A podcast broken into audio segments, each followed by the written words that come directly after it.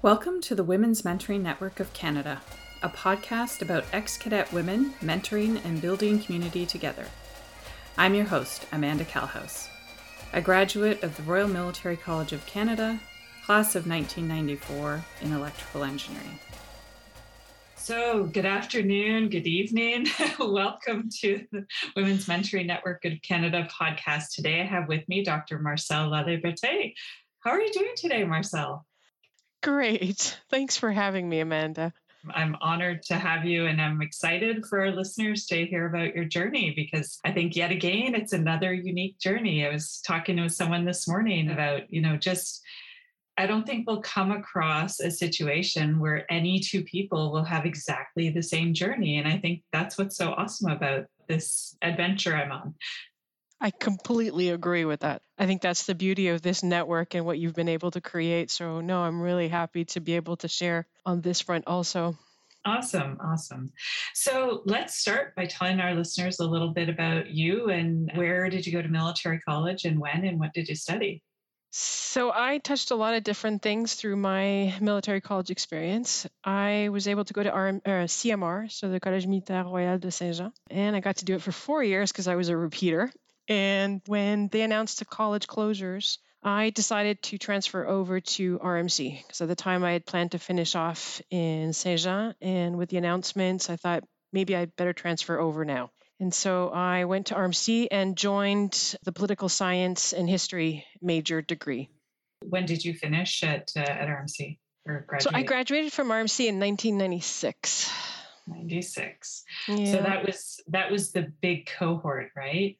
That was the big cohort. We had three classes come together in our final year and it was it was quite epic. I was sort of humbly glad that i sh- i transferred over in my third year mm-hmm. to adjust and to learn about kingston. You know as a lot of us have had the chance of learning a little bit of the old traditions and whatnot before sort of the big bubble came in for our final year because it was a big year.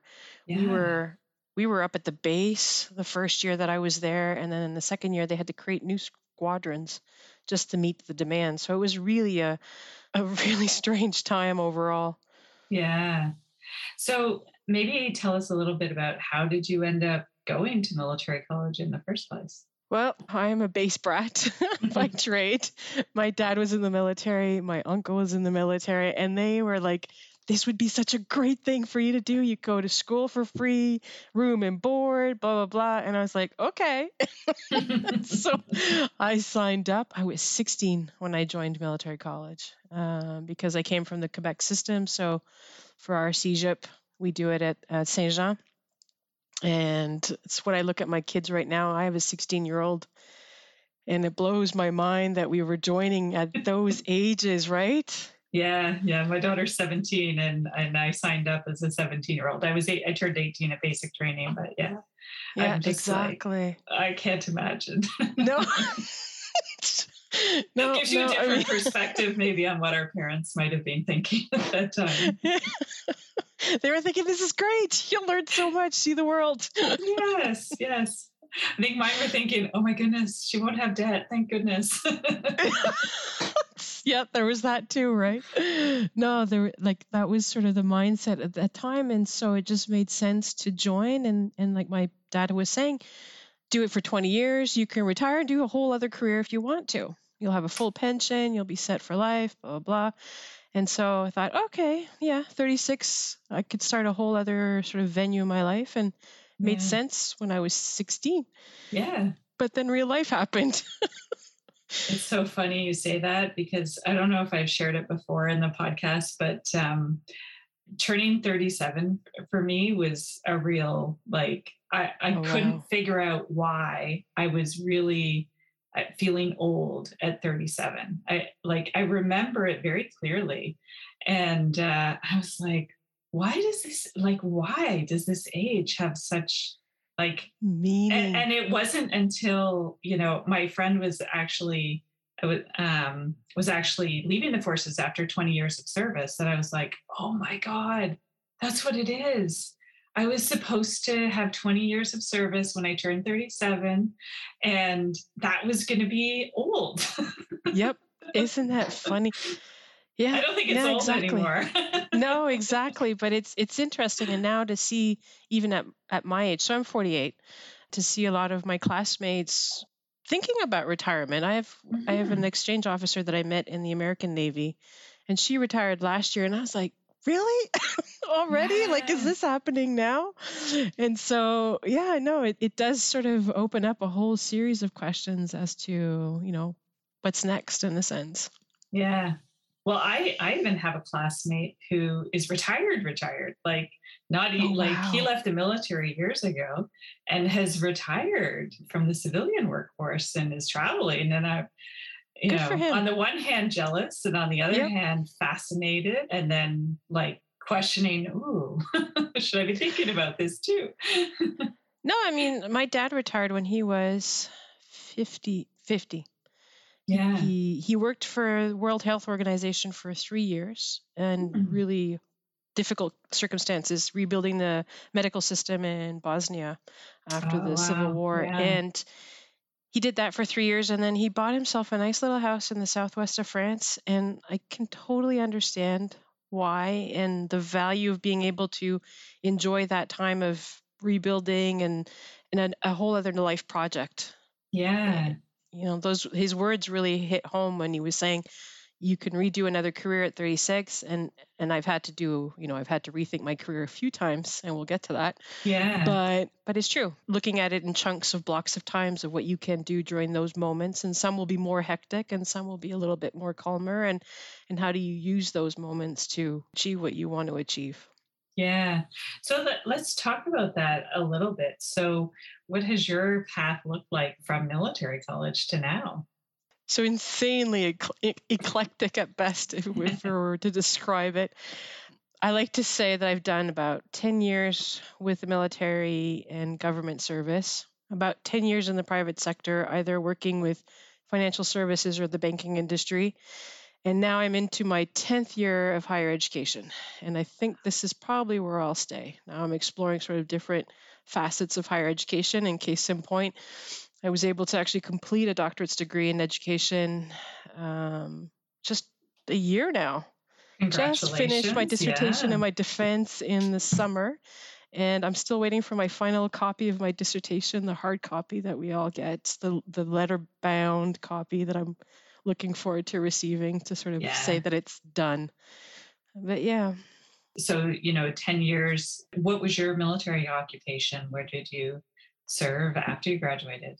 So I was a Mars bar, as we used to say, a naval officer in the in the Navy. I because I repeated and because I took um, I was working all summer. So something that we didn't say was oh yes, I went through were, the yeah, yeah RETP program. program. So I went through the reservist program.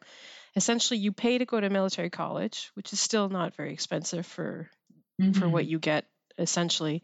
And the military helps you with jobs throughout the summer. So you work pretty much full time from the minute you finish until you start up again um, at CMR or RMC. And because I'm bilingual and had repeated a year, I got extra summers on different uh, right. uh, ships and different experiences. So I was able to serve on many different ships with great COs who wanted me to learn. Uh, they, you're like, this is not a free ride. You're not going to spend your time doing coffee or photocopies you're going to learn. And so I learned the flags, semaphore, light flashes, I mean, everything that they could expose me to, they did. And I'm really grateful for that because I got to my final year with an insane amount of sea time mm-hmm. compared to my classmates.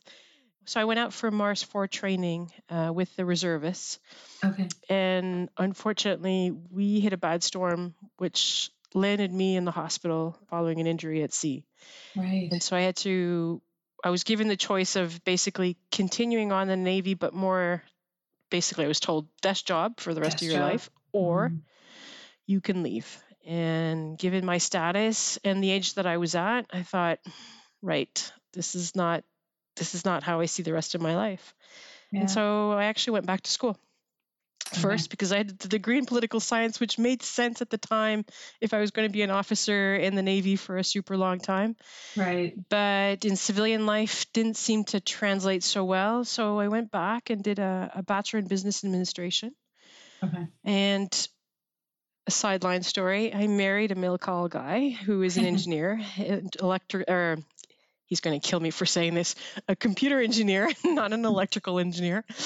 and I learned a lot with him. Um, and so when I did my bachelor's degree in business, I majored in operations management, but also uh, information systems because I was learning a lot about mm. networks. And, and at the time, he was working in telecoms with the high pace of change. And that mm-hmm. led me to do a master's degree in research, a topic.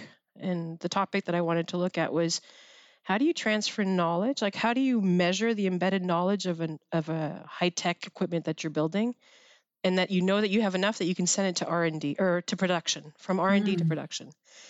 And so I was able to do research and do a master's right after doing my bachelor's degree. But of course, in doing a bachelor's and a master's degree, you're paying, right? Student you loans. up a bit of debt. exactly. And I wanted to pursue a PhD at the time, but my husband was like, "Yeah, you're you're nice and everything, but it's getting a little expensive." Um, and you know, we we also had he left, he broke his contract. There was a wave in '96 and at '95, if I'm not mistaken.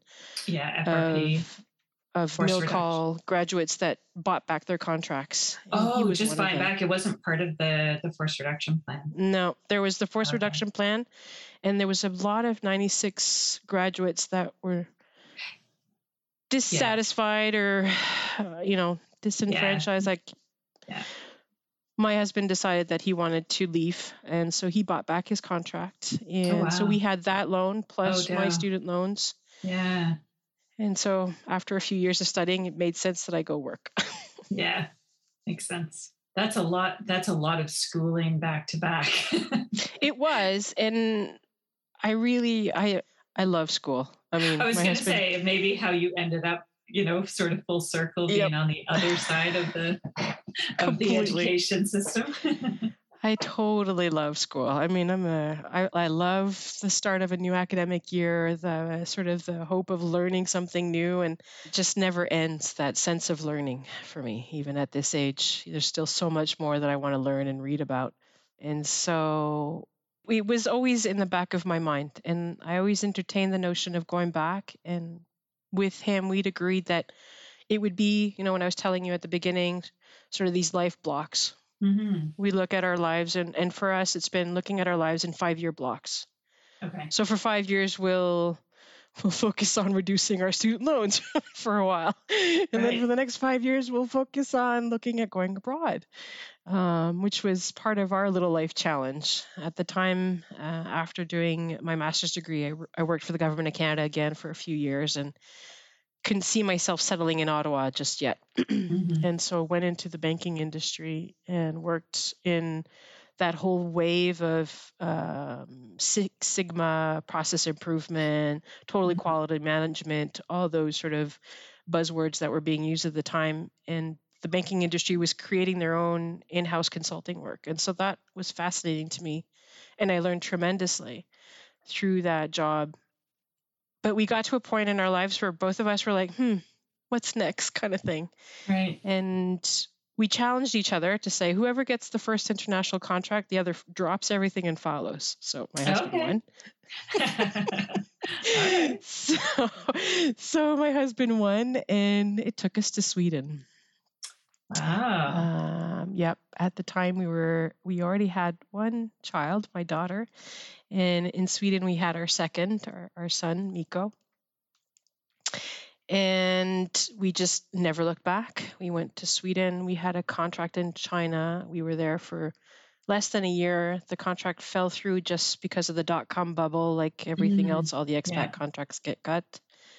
We came back to Sweden, reassessed everything, and and thought education was sort of a, an important factor in sort of taking our careers to the next level. So my husband decided to do an executive MBA. Okay. And it was a three school MBA that was with London School of Economics, NYU Stern in New York, and HEC Paris in France, and decided that we would go to one of the areas. And with, and with his work, we were able to land in Paris And once here, I decided that it was time to go back into the workforce because at the time I'd been, I'd created my own little business of consulting. So I was doing a lot of consulting work, had kept clients from the Bank of Canada and developed contracts in Sweden and in France. But doing it your own job on your own time with contracts mm-hmm. in different countries with different legal yeah challenges and finances and the whole nine yards i was like that's it i just want someone to take care of me on the hr side of things and yeah. that's how we landed in france we've been in france now for 10 years and here in france i had the pleasure of meeting two professors from sweden mm. who hmm. worked at HEC paris and they heard of a job opening and encouraged me to apply and i thought hmm well, I do want to go back to school, but I do I want to work for a school? Not so sure. I met the associate dean at the time and thought he had great ideas, very innovative, and some, you know, there was a lot of wonderful things to think about. And so I said yes. I joined. I came back wow. to academia as the head of the academic programs for the business school that I still work for today. And that's how I landed in higher education like sort of really haphazardly, but always wanting to come back in a right. sense. Yeah. yeah. And I'm guessing, you know, because one one of the things that uh, you know you, you read about and people talk about is saying your goal, saying your goals out loud. And if you if you say your goals out loud, other people hear about them, and then it it can become a self fulfilling prophecy in a way because I'm imagining that those professors that you met must have known that you had at some point an interest in higher education or something for them well, to even have have considered that, right? Yeah, I think you bring up an an excellent point in terms of, you know, when you you, you have to speak out to your network and speak out to the environment to, in, in terms of what you're looking for. When we landed in Sweden, we I think we both went in thinking it's going to be like they're going to the company's going to take care of us. Like it'll be there'll right. be other expats and it'll be easy to integrate. It, within the first six months, I can remember being back home with my mom and dad. I'm like crying because I'm like, it's not working. This is oh, the no. biggest mistake we've made. I don't know what I was thinking. Like, it's dark over there. I can't speak the language, blah, blah, blah, blah, blah. And I was like, right. Either I roll up my sleeves and I speak to the network I at the time it was we had Facebook and there were blogs and you know p- ways of getting yourself known or getting into different networks of people and and just putting yourself out there. Yeah. And by doing so, I was able to join the association of the ex-officers of the Commonwealth countries. There was an association oh, in Sweden. Yep. And they were their patron was one of the princesses of Sweden. Oh, wow.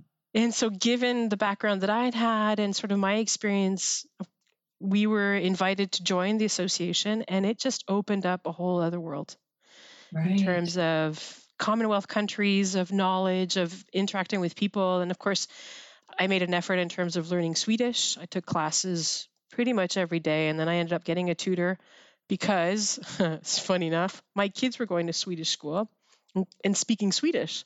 Wow. And so we'd be out in the streets and I'm like, what did you just say? Because they would just like talk to anyone, of course, because that's just the way they were. Yeah. Um, and so when we landed in France, same mentality, new country. And I thought it would be easy because it's French. I'm French Canadian. I should be able to get all the lingo, blah, blah, blah. And right. no, it was horrible. We had we landed here, we got sued within the first three months. It was ridiculous stories. I mean, things you can't make up. And and we're just like, huh? What? Oh my goodness. but you know, we reached out again. And, you know, to your point, yeah, I did. I shared, you know, I talked with parents and I got involved in a lot of different sort of associations and and communities and met a Swedish couple had the Swedish experience, of course, because we could speak Swedish and right. and have a lot of things that we could relate to. And within a year, they were like, "Huh, you'd be great in academia. You should right. really consider taking a job in academia." And that's how that happened. Right. It, the power of networking. Exactly. And not even necessarily, you know, intention like yes no. it's intentional but but it's not networking you know to get a job it's no it's just expanding the the people that you communicate with Exactly. And, and if there's one truth that I like to share, and I still share today with students, is stepping outside of your comfort zone. You know, like mindfully knowing that you're going to be uncomfortable speaking a foreign language, going to an association meeting that you you don't know anybody or how it's come together, and you're just that imposter syndrome that's really loud mm-hmm. and, and, strong at times, but really uh, making the effort. And some of it will bomb completely. Right. You won't get sort of a call back or it won't click, but at least yeah. you've you've made that effort and and tried and and by continuously stepping out of your comfort zone, it's what's helped me along. It's really what's sort of defined, I want to say, my career because I've been able to write to people or ask questions and open up doors that way. It's really interesting. It makes me wonder too, in your career, especially having gone through so many different facets of it, how did you experience mentorship, you know, along the way, or or did you? I actually did. When I left the bank in Canada, I, one of the consultants that I really appreciated for a lot of different reasons, and of course, he was an RMC grad. I reached out to him and I asked him if he wouldn't mind sort of being my mentor, even though I was going to live in Sweden and I was thinking of starting up my own company. And and he always he was there from afar, but always there. Mm-hmm. I always could sort of reach out to him whenever at whatever time. Now we've gotten to a point where we send each other updates, you know, throughout the holidays of what we've done in the year and how we've progressed and stuff like that. But it was that notion of mentorship is so important. Even though you think it's you're not spending a lot of time on it, it's it's a bit of an anchor for yourself mm. to know that you have to hold yourself to account to somebody else. That's a really good thought. Or that yeah. someone's there to ask questions that maybe you wouldn't have the courage to ask otherwise. Right. In a sense. And so he was there and he's still there today. You know, we, we now we send, like I said, some nice mm-hmm. emails at Christmas to update each other. And then of course it goes to the different people that you meet in your life that play those anchor roles for you. Yeah. Because we have such you know, never in a million years would I have predicted that today I'd be sitting with you in Paris. Um, just completed a doctorate, so I still have a hard time reading my own name with the doctor in front of it. um, that I actually went to the University of Pennsylvania. Another thing that never in a million years that I thought I would be able to get into that type of institution and have such a fulfilling life, even though it's not, there's no standard for it. Right. I can't, there's no book for this. There's nothing that says, oh, you're doing the right thing or you're doing the bad thing.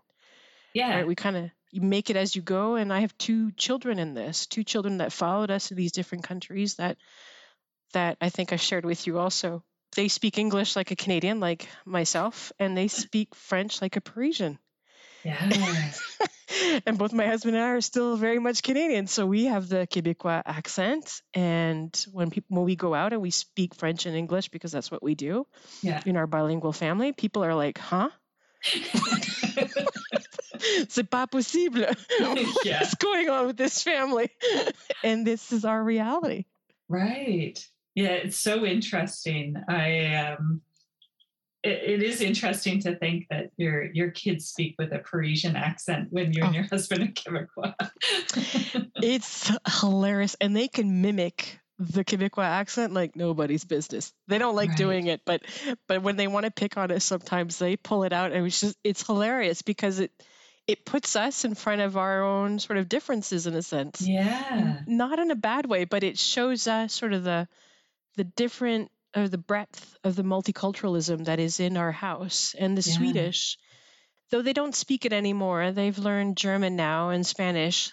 You can hear sort of the accent come back because they were fluent Swedish speakers for four years. Right. And they were so young when they did it that it and it they were so young. Yeah, naturally, it yeah. comes back very easily. Yeah, so it's, it's like fascinating. Irish accent. oh, and I know my French has changed. Like I know I'm not classically Quebecer anymore in the way I speak. Um, the fact that I say "c'est pas possible" is very much a, a marker in itself. it's funny because I was explaining to someone the other day about how in Ontario we learn Parisian French, which I never understood because we're Canadian. Like, why are they not right. teaching us French Canadian? Um, but it, you know it's it's so it is interesting to you know to hear the different you know dialects of even the english language i was in i was in nashville this week and so you know you hear oh, yeah. we were we were talking about you know the different accents even across the united states and i i I joked that, well, I, I'm Canadian, so I don't have an accent. and they all laughed at me. Yeah, They're like, they you, have, you have an accent. You, have an about? accent. we do. And it's having the, you know, I was very lucky with the military through my dad's career and my own to have lived pretty much across all the provinces in Canada and many of the areas in the US and now in Europe, and to appreciate those regional differences and to pick up that understanding or those sort of little elements that really define a region and a group of people to help understand how we say things differently or we mean the same thing but like how we mm-hmm. connect the dots. And so that i'm really grateful to have had those experiences.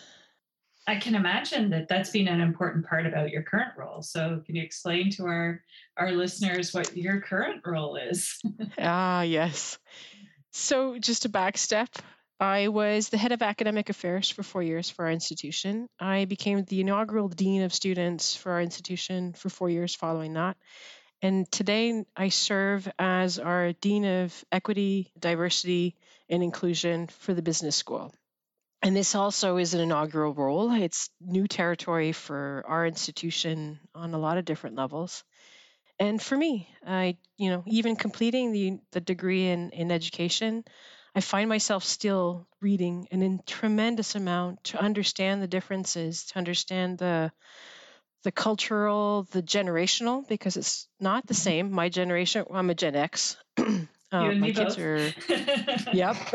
my, my kids are Gen Z, Z, depending on where you come from. Yeah. and of course, those realities are different. Like, like uh, my kids and a lot of our kids, they've had phones and tablets in their hands from the get go. Right. And not that that's a bad thing or a great thing. There's no, I mean, it's, it's, it's neither a, nor. Yeah. It's a it's different context. yeah. And it's a different, but the, you know, their brains are connected in a different way than, than ours were. We grew up with technology. We kind of were sort of digital natives in the sense that we adopted every time with the new changes. I can remember with my husband chatting on Banyan VINES at RMC and I, thinking I, that was so awesome. I, I was sending messages on Banyan VINES. Banyan VINES in Halifax. I was in my my first posting, and I I was telling people about that this week. Oh, that's hilarious! like, it's one of those tell me how old you are without telling me how old yeah, you exactly. are. the phones. I mean, you know, it's eh, but how fast it's changed, and of course, how different we learn. Yeah. When I come back to the education side of things, like the my kids, you know, what I, you know, my little bubble, how they've learned things versus how I learn things is completely different. And so, in this role, in the diversity, equity, and inclusion side of things, is being aware of those differences and how I help connect the dots because we have different generational views for sure. We right. have definitely different cultural views. Right. And part of the work that I'm trying to do is sort of how do I connect the dots when we talk about student success or student journeys or or sort of the a learning community what does that look like today? Right. And covid has certainly opened up our eyes to a whole other slew of issues and challenges that our societies are facing. And so in that role is how do i how do i define strategy for our institution and how do i help put that in practice knowing that there are so many different perspectives and none of it's necessarily bad that's the thing it's we yeah. all come in with our different views and how does that come together to create another solution in a sense? Yeah. And not one having the other dominate like not one that's better than the other or do, like what are the good things that we can take from every different perspective and build something new? Yeah i was talking to someone um, just the other day oh, it was a good friend of mine. We were talking about how you can have diversity and you can have inclusion, but if you don't have equity, you can start to see how then there's a group that has more power.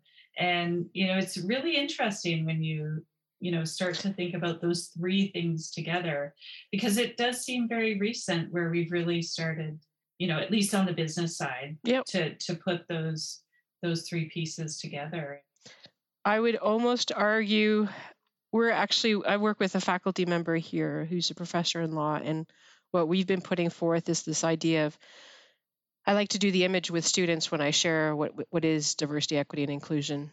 Imagine a bunch of circles in different colors, mm-hmm. all sort of mixed together, and that's diversity. When we think about equity, is how do we create that everyone's on that same line, that same access, the same opportunities. Um, the image that I've seen going around that's just great is everyone's trying to look over the fence and they have different size boxes, and so that to me is equity. Game, yeah. yeah. And then inclusion is everyone's heard. And the circle I like to redraw is all these different colors, all on the same line, but now connected through one circle in a sense that they Right. all feel included that that we can go and engage to have them converse with us but the thing that we've been toying around and bringing forward is and i've seen it a lot in research and, and a little bit more in industry now is this notion of belonging yes how can I? I think the, the quintessential question that we see in HR is how can I be me? At, do I feel that I can be me with all Mhm. my labels and my own history and whatnot at work? at work And do I feel that I belong to that organization? That that's where I give my time and my energy to to bring about change or to bring about to, to the mission of that organization, be it Yeah. private, for profit, non for profit, uh, regardless. But do I feel that I'm part of the work that's being engaged? And that's what we're trying to look at. Some of the research that we've been looking at recently is just to give you an, a breadth of what it is under DEI plus B, like we like to say with our, our Mhm. our professor. We're currently looking at how institutions respond to contentious speakers on campus. oh right We've seen that whole wave in the US of challenging speakers between, you know, extreme right, left, lots of difficult topics, but how do we engage because as a university have to be able to be a place of discussion and debate. There has to be disagreements for Right. new ideas to be generated, but how do you create that space that you can respectfully have those debates and those different perspectives without closing the doors? And it's extremely difficult, especially in this day and age, because words words can be interpreted completely differently. Yeah. Well, it's interesting that you bring that up because, you know, we've been grappling with that ourselves simply because the podcast that I do is I've on seen- Anchor, which is hosted by Spotify. Right. And, you know, I, I've I've looked at what other you know other prof- I'll say professional. I don't consider myself professional because I don't get paid to do this. Um, so I consider myself an amateur podcaster. But you know that that service that um, Anchor Yeah. offers is the only free service out there, which is the reason I chose it in the first place. Exactly. Mind you, Spotify didn't own it when I started the podcast. Okay. And I'm curious, you know, just from your own perspective, you know, it's really interesting. I've been very closely following Brene Brown and what she's been. Oh, she- yes, I- I know simply her very because well. she's on the Spotify platform. I actually stopped listening to her because I'm not a s- subscriber to Spotify. Um, it, it was more from a you know, I'm like, I listen to my podcast on Apple. So if it's if you're not on Apple, I'm not listening. But I still follow her on social media and, and things like that. And so I've been watching, you know, sort of her response to it. And it it does feel for people like her that there's a bit of a rock and a hard place happening where you're in a contract, but you know, the way she put it was, I feel like it's a high school cafeteria and I'm sitting at his table are at the same table as Joe Rogan, which basically suggests that I support him, even if Yep. I don't.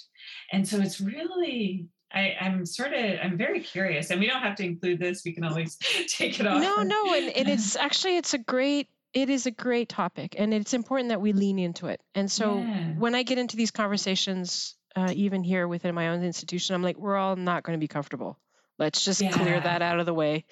We're all going to lean into this, and we're going to find the answer that works for us. I I work for an organization, so I, I try to find the response that works for the organization. But I'm a strong believer in responsible advocacy.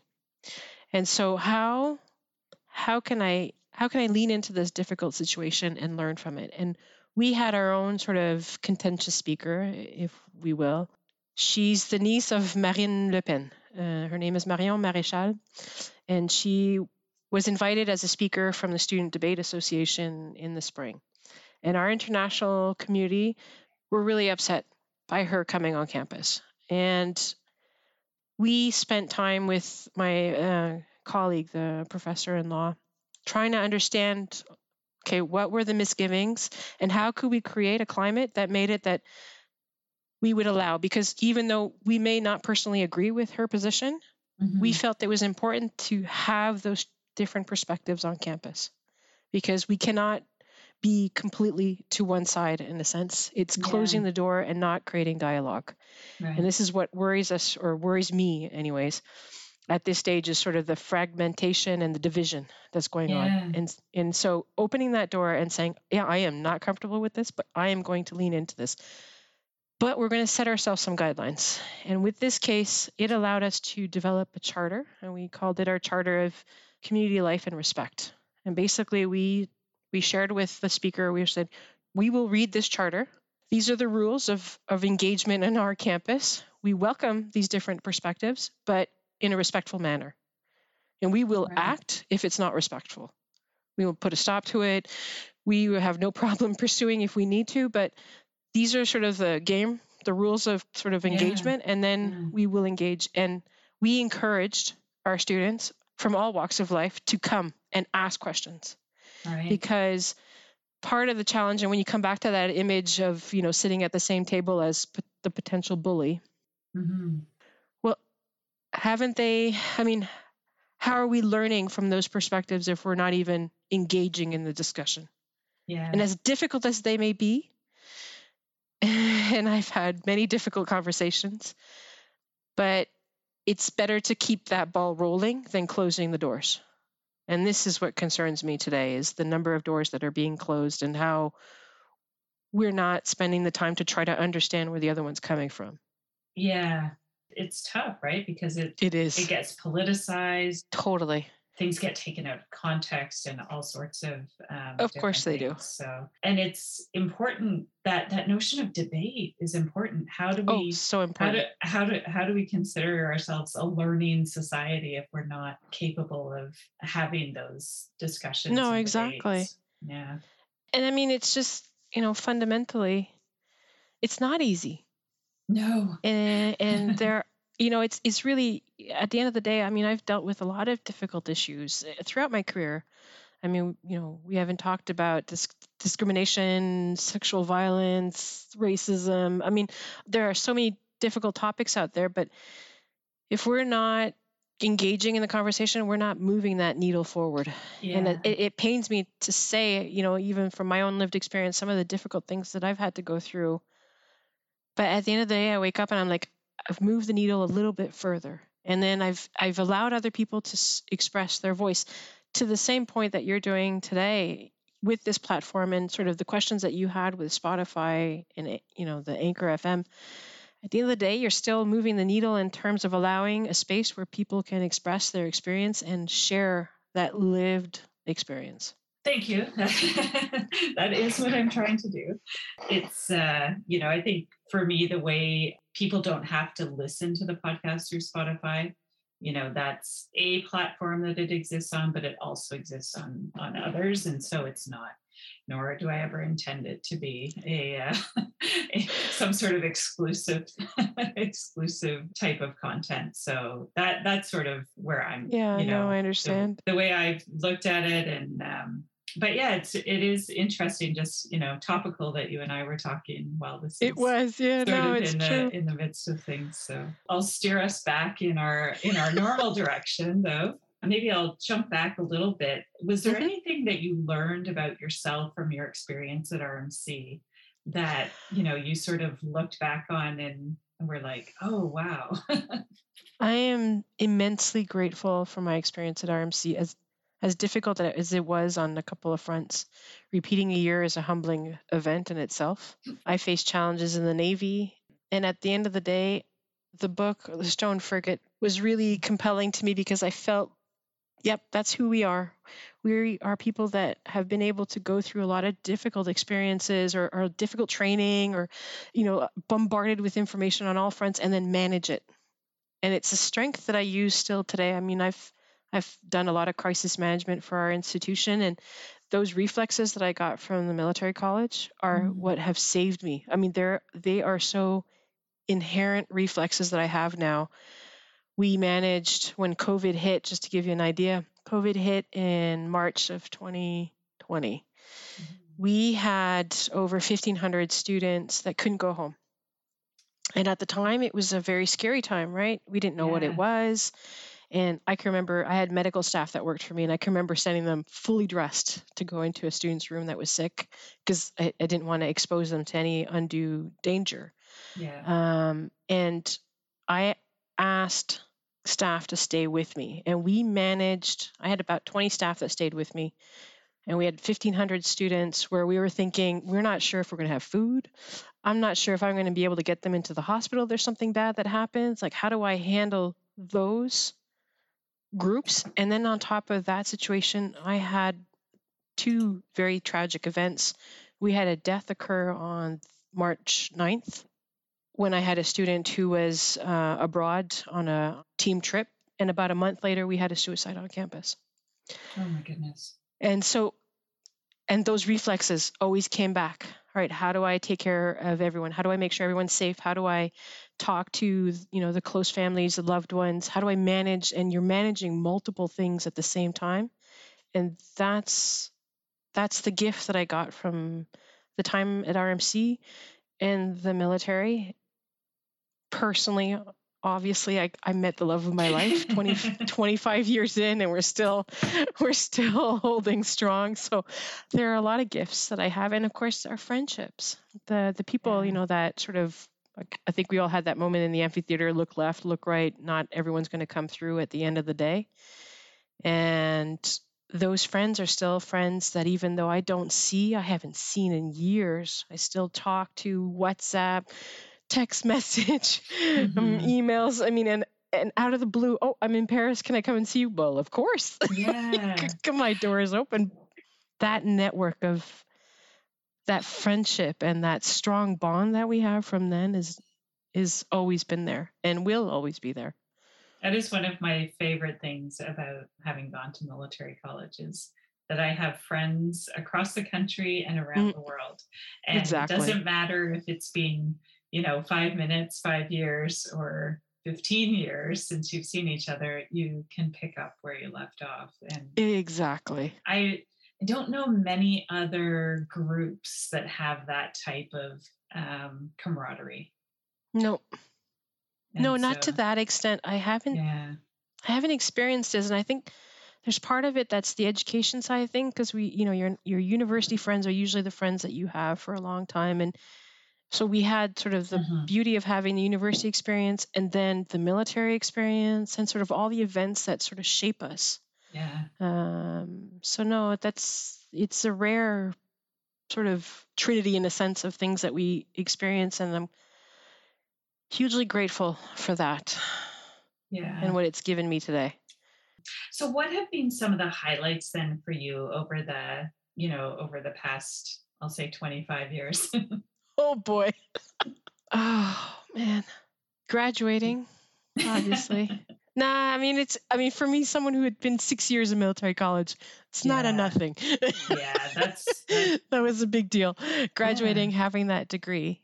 I thoroughly enjoyed my time in the banking industry because I learned tremendously. I the role of being sort of a, a consultant and helping organizations come together. And I'm grateful for the president that we had who who did not believe in teams coming in and fixing things and going out. He was mm-hmm. like, you need to make them own the situations. You need to learn, you need to help them learn how they can take control of, of situations and improve on their own. Right. And so success was like, how did I teach them to get sort of, mm. you know, get mm. better at what they were doing and yeah. then them teach themselves. Yeah Uh, I love that experience. Of course, going to Sweden, like I said, the first six months were hell. I didn't mm-hmm. think we were going to survive. And then when I had that moment where I'm like, right, we're going to make this work. And it came together. I learned Swedish, we got involved, and we had such a great time. Even our small time in China, like there were so many wonderful moments and so many areas that I've that I learn, like uh, learning another language and learning about another country's history, or going into a, a, country like China and thinking, right, I've read all the press, I, I know what I'm getting myself into. Right. I, the the Great Firewall of China, there's no communication, blah blah blah, and getting there and going, I I can't believe how warm the people are. I, I so my husband and I mm. dream of going back to China because it was such an eye-opening experience for us and we we would love to have our children see that. And here in France, being able to actually hold down a full-time job and do a doctorate in education and finish it. I didn't think I was going to be able to do it at this age and at this time in my life, but I did. And I'm so greedily selfishly proud of myself. oh, you um, should be. You should be. It's a huge accomplishment. And the possibilities of tomorrow, like you know, I was saying at the beginning, I'm 48 years old, and, and I know some people, some of my friends are retiring, and and there's you know, I think you and I joked about this, the ads when we were younger, the Freedom 55, and That's I'm like, right. is this is this it? And I'm like, no, no, I'm not done. I still have at least 20 years ahead of me. you know, there's still things that I want to do, and there's still things that I want to learn yeah. and try my hand at. And so this is what those are sort of all the highlights and the continued projections of what highlights could be tomorrow. Yeah. I say that is a great segue into my last question, which is what is some advice that you would like to give others? it could be about any stage of their life, but oh yeah. Know, what what would be some advice that you'd like to leave our listeners with today? without fail, stepping outside of our comfort zones. Honestly, it's what brought me to where I am today. Yeah. Because if I'd listened to myself and self censored, I wouldn't be where I am. And it meant stepping outside of my comfort zone. And I, I blush. I'm, I'm blushing now. It's ridiculous. We're on a podcast that you guys are not going to see me. And but I do. I blush. I, I don't like public speaking. I, I face a thousand students at the beginning of the year, and I, I joke about it with them too but I'm stepping outside of my comfort zone. Right. And if there's any advice, keep doing it, even though you think I shouldn't, or what's the point? And even if the door gets closed or you don't get what you thought you would get, you did it. Right. You, you at least did it. You at least tried. Exactly. It's fantastic advice. And I will tell you that I am also a blusher. so, so I, I can totally relate. I think it's the reason that there is no video podcast that accompanies our podcast. I, I t- you know, I've started to take a picture at the end. Um, but yeah, I, I, I, love the audio medium because nobody can see me when I'm blushing. I know it's it's hilarious, and it doesn't matter. I mean, I'm like I said, I do presentations, speeches, conferences, the whole nine yards now. And I'm like, yeah. uh, I'm going to make it a joke. I'm just going to lean into it. And it's just that at least yeah. you know I care. yeah, yeah. That's you know that's a it's a that's also good advice actually mm. because um, yeah I've I've taken to doing a lot of presentations over the last couple of years through Zoom and I'm like well I don't know if you can tell as well as much on Zoom. I feel like you can't. Not as much, thankfully. oh yeah. Well, it's been awesome talking to you today, Marcel. Ah, same with Thank you. you so much for joining us. I'm excited for others to hear about your story. Yeah, and thank you for doing what you do and, and creating this platform. I'm, I'm really grateful, and I've heard some great testimonies. So it, it does sort of give you hope that I can be completely different and still move forward in a sense. Yeah. Yeah. So thank you. Uh, thank you. I appreciate it. Thank you for joining us today on the Women's Mentoring Network of Canada podcast. If you're interested in being a guest on the show, please reach out to us at wmncanada at gmail.com or on Instagram. Special thanks to our podcast editor, Ethan Kowenka.